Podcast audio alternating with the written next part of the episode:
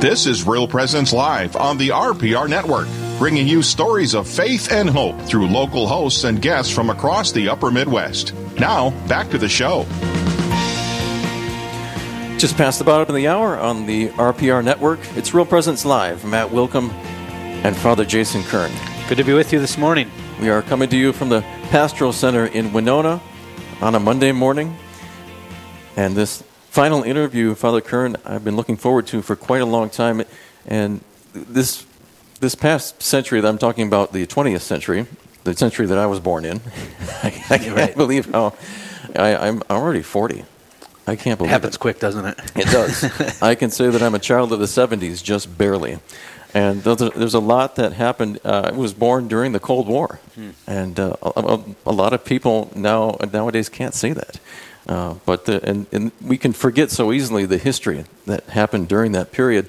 And there's a book that just came out that can help us to to go back and, and to see what happened during that time and throughout that whole century, actually, and how it, how the, the papacy shaped the response uh, of the church and the world as it went on and helped to, in some cases, I think, save the world from itself. And we've got Russell Shaw on the line. Thanks so much, Russell Shaw, for joining us on Real Presence Live. Well, thank you for having me. It's a real pleasure to be with you. And we're talking about your new book, Eight Popes and the Crisis of Modernity. Uh, first of all, Russell, can you tell us a little bit about yourself? Sure. Um, I'm a native of Washington, D.C., born and raised here, went to school here, and have spent uh, all of my adult life here uh, married. My wife and I, in just a few weeks, we'll be celebrating our 62nd wedding anniversary, if you can imagine that. Beautiful. And wow. We have uh, five children, five to ten grandchildren, and one one great grandchild up to this time.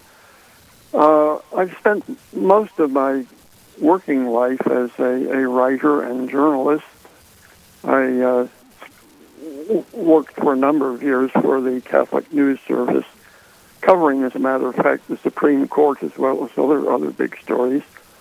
Um, and uh, I uh, started writing early, um, even when I uh, when I was even when I was holding down a full time job. I kept moonlighting at, at my writing. My first book was uh, published in 1961, for goodness sake. It was a novel, and since then I've written uh, 22 other books, of which uh, Eight Popes and the Crisis of Modernity is, is number 23. So there you are. I enjoy writing. Um, if I didn't enjoy it, I, I'd long since have quit, but I keep at it because uh, I learn a lot from every book I write, and certainly from this book, I, I doing the research and the reading, I learned a great deal. Uh, Russell Shaw, what inspired you to write this book, Eight Popes and the Crisis of Modernity? Well, I kind of backed into it, actually. I'd uh, committed to writing a, uh, a series of short profiles of, of these popes for a national Catholic newspaper, our Sunday Visitor. Uh, but as I got into that project, I, I quickly reached, reached the uh, conclusion that I had much more material and much more extremely interesting material than I could possibly cram into the space of uh, short, short 12 or 1400 word profiles. So I figured I would I would take my hand at, at uh, turning the profile profiles of the popes into a history of the papacy in the 20th century uh, against the background of world history and, and try to indicate the uh, the interaction between the popes and, and the history of their times looking for a, a theme to hang it all together, I uh, I hit on the subject of the human person. I think you know the uh, attacks on the dignity and sanctity of human life uh, took various forms throughout the 20th century, but unfortunately they continued all during that that era. And uh, each of these popes, in his own way, uh, had to respond to that threat to the dignity and sanctity of human life as he experienced it in his time, and as we continue to experience it in our day. So that's pretty much how I got there. Um, you know, through a, a backwards process. I didn't start out to write a book, but uh, my investigations of the subject I was working on led me to believe that a, a book would be rather important and I hope interesting reading as well. I, th- I think, Russell, uh, some of us, when we think of the word modernity or something being modern, uh, we think maybe more often uh, that that's a good thing. That you know we, we've got modern conveniences here in this modern age. We can do so many things from a technological standpoint, but as we've seen, uh, mankind has not always used that technology in a way that is truly beneficial or that lifts up the human dignity that we all have. In, in your book, you point out three different people who kind of laid the groundwork to erode the sense of human dignity. Uh, can, can you drill down on, on that, the, these three figures and the, the three different aspects that, that serve to, as, for, as kind of a forerunner to what happened, the, the tragedies that happened in the 20th century? Sure. The uh, the th- three, the big three there are uh, Charles Darwin, Karl Marx, and Sigmund Freud. Now, let me say at the start that I, I don't think that that, uh, any one of those men set out to try to uh, destroy the uh, the sanctity and dignity of the human person. But I just merely suggest that, without their exactly intending it, the the consequences of uh, their their professional activities in a variety of ways uh, had, had that had, had that outcome, namely to undermine our our appreciation for the human person and the rights of human human beings. Uh, Charles Darwin, for example, is the uh, the father of uh, of evolution, which uh, for biblical fun- fundamentalists shattered their their belief in the uh, direct and immediate uh, creation of, of, human beings. It, it, it, put an end to the Adam and Eve story when read as a simple, literal account of history, and re- really rattled a lot of people. I think the Catholic Church was preserved against you know the, the worst effects of Darwinism by uh, the fact that it, it never subscribed to a strictly literalistic or fundamentalistic reading of Scripture, but nevertheless the uh, the impact on you know man's on you know the human person's understanding of who and what he is and how he came to be uh, was affected and not affected for the better by uh, simple-minded and naive understanding of Darwin's evolutionary theories. Karl Marx, well, that's pretty obvious. Marx set out to be set out to be a uh, social reformer, I suppose, but he, you know, in, unintentionally gave birth to a whole uh, totalitarian system, which, is, as we know in the case of the Soviet Union, and as we're unfortunately experiencing now in the case of China, uh, shows precious little respect for the individual person, but submerges individuals in a, a sort of mass man, a mass culture, a mass society, in which individuals can be sacrificed to, to the good of the whole state, the whole mass movement, as it were that's that's what Marxism and Soviet communism came to be in the 20th century. And Sigmund Freud finally was a, uh, a physician and a psychoanalyst, the father of, of a school of psycho- psychoanalysis. And again, he set out to try and help people, relieve people of their anxieties and their emotional quirks and, and illnesses. But uh, his theorizing about the uh, the source of, uh, of some of the mental illnesses that he was dealing with led him to reduce his, his understanding of the human person to uh, a bundle of uh, subconscious drives and uh, and uh, overwhelming passions, which uh, in many cases uh, reflect a very perverse orientation.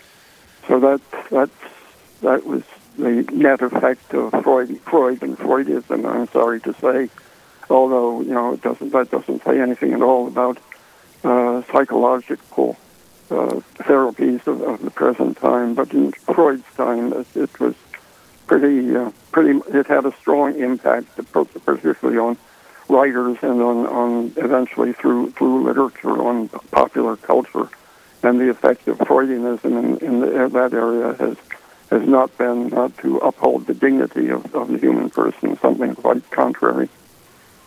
So, as we look at the, the progressive thought here uh, that we see in these thinkers, and then how it has affected the church, we know that, uh, like I believe Pius X called modernism the heresy, the synth- synthesis of all heresies, right? This kind of bringing together of all uh, what is modernism, though? If we talk about it as a radical secularism, um, kind of this progressivist movement, um, what are we talking about exactly? Um, and w- why is the church so concerned about uh, modernism as such that it's uh, even priests used to take an oath against modernism up until the 60s? And so we have this kind of understanding of, um, of rejection against this, this, this movement uh, away from faith, away from um, the understanding of man as, as an adopted son or daughter of God. But how, how do you define modernism? What is, what, how do you understand it?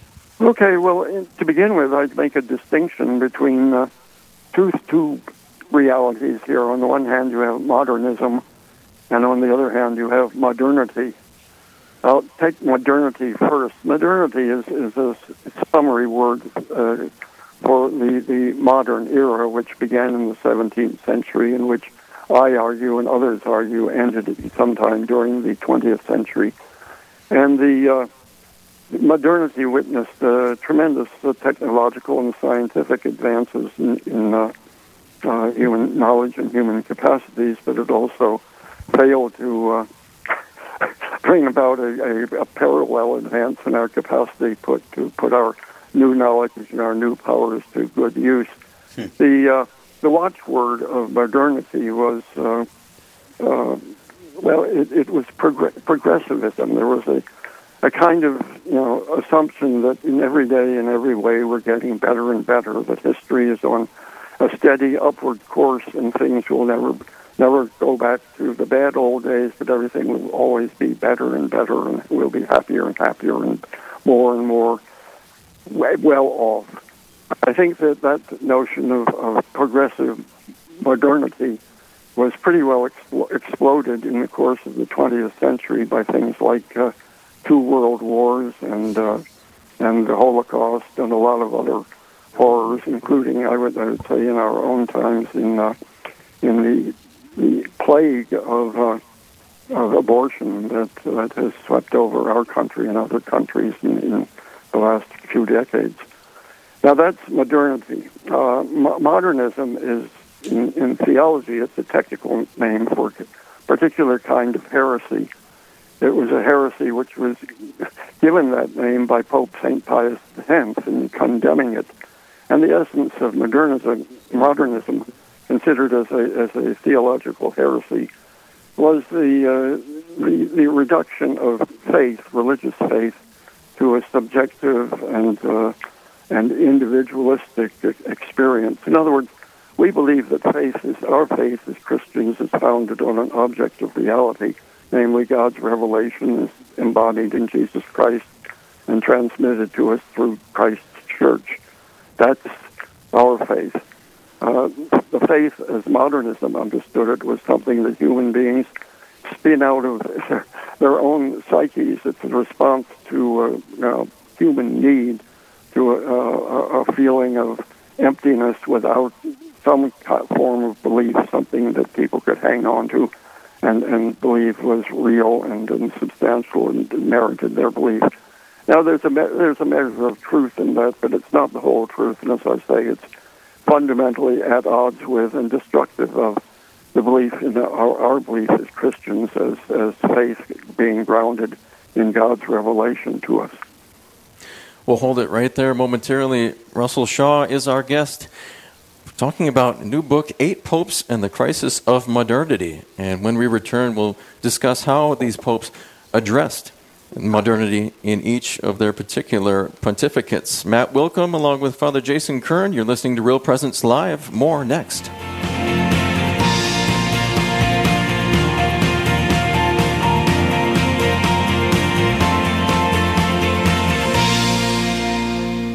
I chose Mount Marty over at State School because of the small classroom sizes and because of the small faculty to student ratio. I want to be able to develop a relationship with my professors and not just be a number on the wall. Hello, my name is Mitchell Loneman. I'm a junior at Mount Marty College and I'm originally from Adrian, Minnesota. You can really develop relationships with your professors, and Mount Marty offers lots of opportunities such as leadership positions and different clubs and activities to participate in. Mount Marty College. Experience the momentum. Hello, this is Mike Kidrowski, Director of Advancement for Real Presence Radio, with a creative gift planning tip. Do you want to make sure Real Presence Radio continues to receive your support in perpetuity? This can now be accomplished by establishing an individual endowment account in your name with a minimum gift of $10,000. A distribution will be made annually in your name to assure future generations will continue to hear the good news of the gospel of Jesus Christ through the mission of Real Presence Radio. To learn more about establishing an individual endowment for Real Presence Radio, a gift which will last in perpetuity please call me, Mike Kidrowski, at 701 290 4503. State tax credits may apply in some states. Let's get started.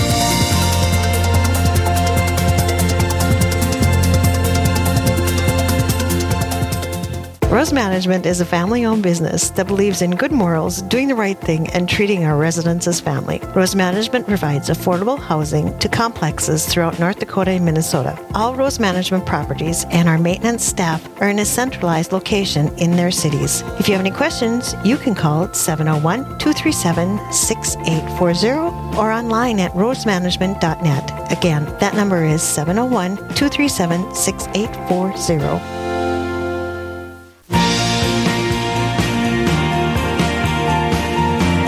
You're listening to Real Presence Live.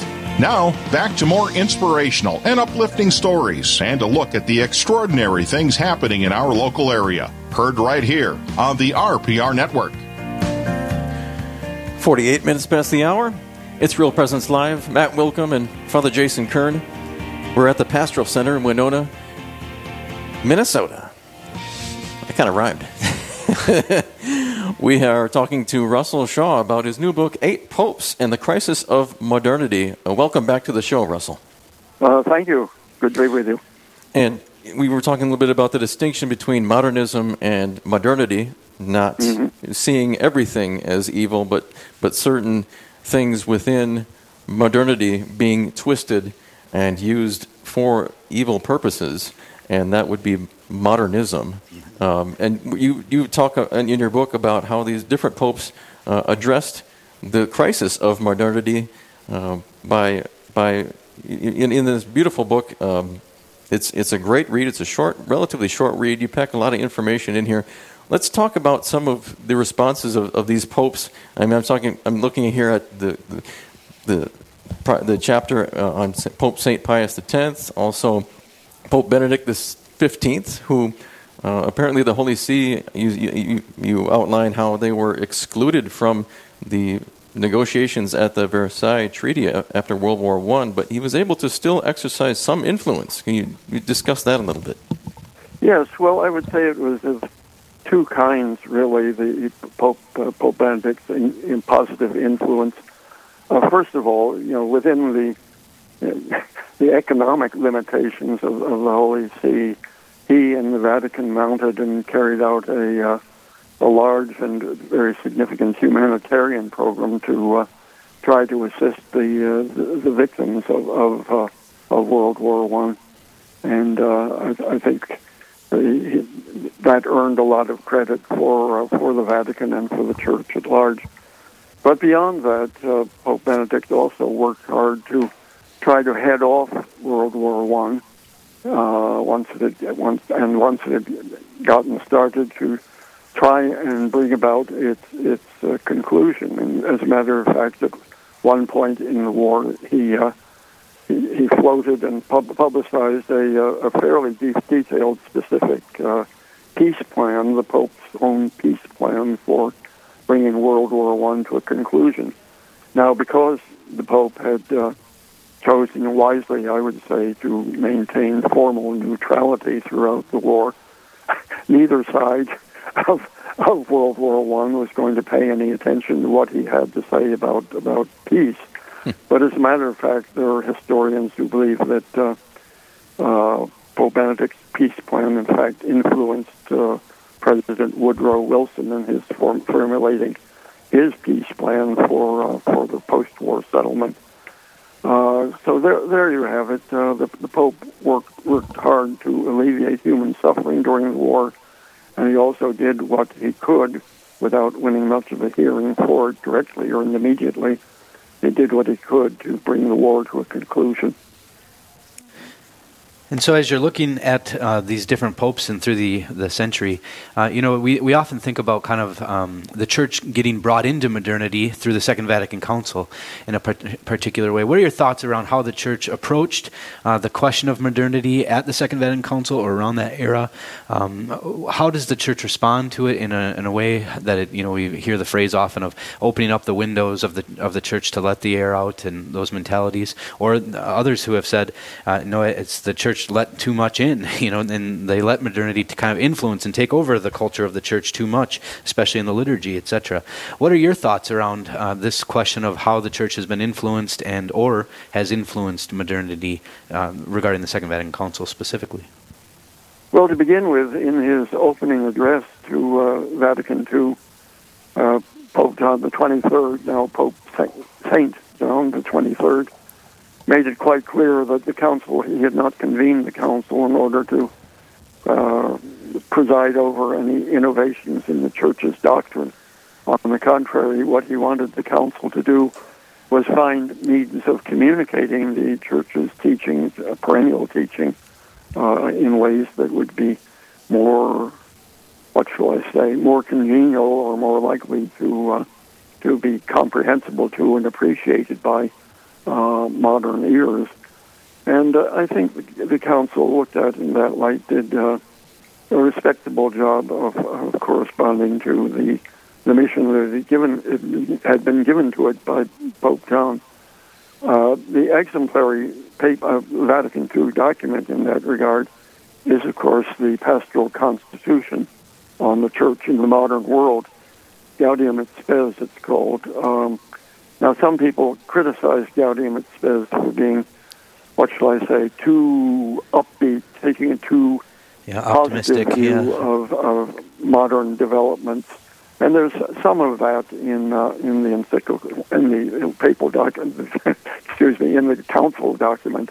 I have to admit that the rhetoric maybe is a little too too positive and too enthusiastic about some aspects of, of modernity. But uh, the, the document also contains a lot of quite hard-headed, realistic uh, criticism of, of faults and failings of, of the modern era, specifically with regard to the, the treatment of human persons and the understanding of human persons, and also on subjects like, uh, oh, war and peace and, and uh, the, the use of modern weapons and, and things of that nature. So, on balance, I would say that the Council as a whole and the document on the church in the modern world in particular did a pretty good job of uh, carrying out Pope John XXIII's mission to it, namely to apply the church's perennial teaching in uh, upbeat and uh, contemporary terms to uh, circumstances of the modern world. Got about a minute left here. Russell Shaw talking to, with us about eight popes and the crisis of modernity. Can you, real quickly, uh, give us a thumbnail sketch of what Pope St. Paul VI did in trying to uphold the dignity of human life with Humanae Vitae and how successive popes have tried to carry that torch forward?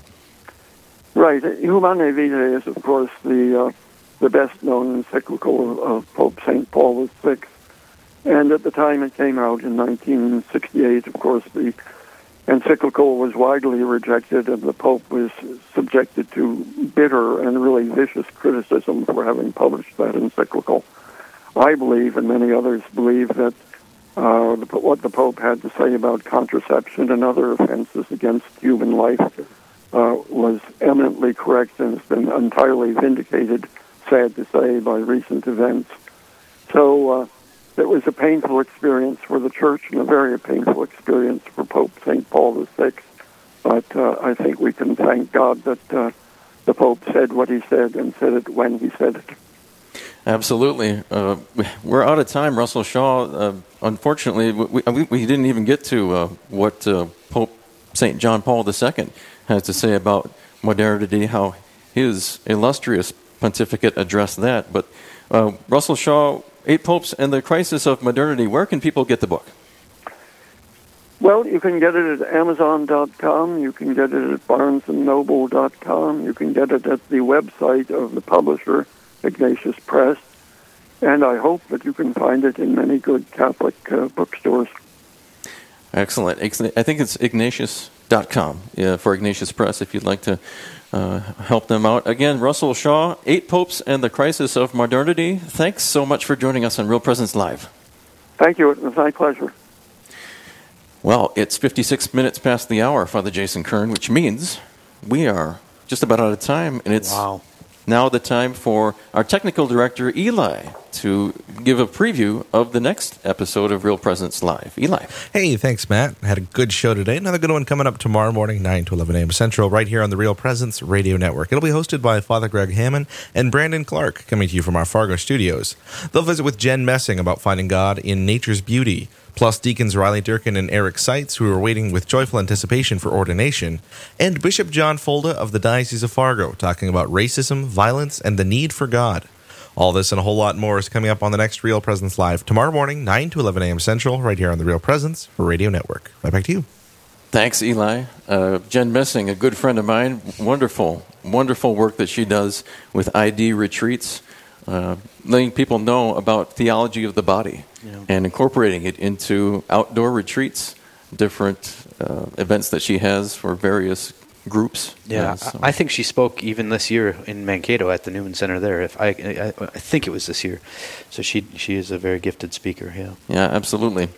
And as always, I want to remind people that uh, any of these today's segments can be found later on today at realpresenceradio.com. So if you missed an interview or you just want to go back and listen to the show, you can do that, realpresenceradio.com.